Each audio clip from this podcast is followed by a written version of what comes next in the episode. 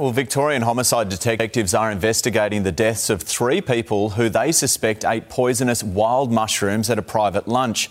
Couple Don and Gail Patterson and her sister Heather Wilkinson were dining together at a Leon Leongatha home in Gippsland last weekend before becoming sick. Heather's husband, Ian Wilkinson, is the pastor at the nearby Korumburra Baptist Church. He also fell ill and remains in a critical condition at Melbourne's Alfred Hospital. For more, we're joined by Sunrise GP Dr. Ginny Mansberg. Good morning to you.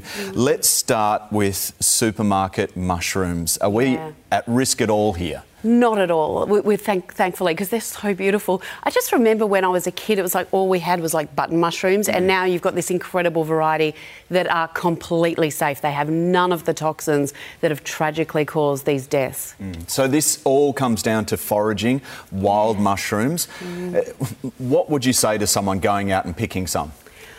If you're going to pick it because that's something that you like to do, as long as you don't eat them, because it's just so difficult to tell the difference between what is a perfectly safe mushroom and one that could end in tragedy. And even experts can find it really difficult. I know there are a number of apps that you can get that kind of geolocate you and then you take a photo. They all have disclaimers on them, all telling you not to eat the wild mushrooms mm. because worst case scenario is just so bad and it's an awful death. I was looking at the description of the death cap mushroom and it has a horrible name, but realistically, you've got some oyster mushrooms there. Yeah. It says they're white in colour, can be a little bit greenish around the stalk, but very flat uh, top and have the white gills underneath. You look at that oyster mushroom and that's exactly the way that looks. And apparently, straw mushrooms from Asia can look exactly like a death cap. So even if you've eaten wild mushrooms hundreds of times, you know, overseas, it doesn't mean that what you're going to get here is going to be safe. I just wouldn't eat it because the toxin is not destroyed by cooking. You don't get rid of it by washing. It just continues to make its way through your body and destroy your liver, etc. Well, let's talk about that because Yeah. uh, some of the symptoms that you may feel if you do ingest them, and can you reverse it? Can you, once they're ingested?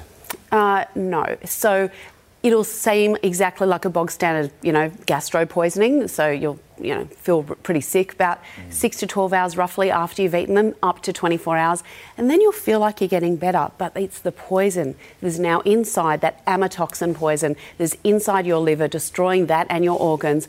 That is the problem. And because we don't have an antidote, to that poison, you have to be managed in hospital. So, for anybody who's had wild mushrooms that they've caught themselves or a friend has caught and they get a gastro kind of thing, go straight to hospital. Do not muck around with this at home. Yeah, just don't eat them in the first place. Dr. Jenny, thank you so much.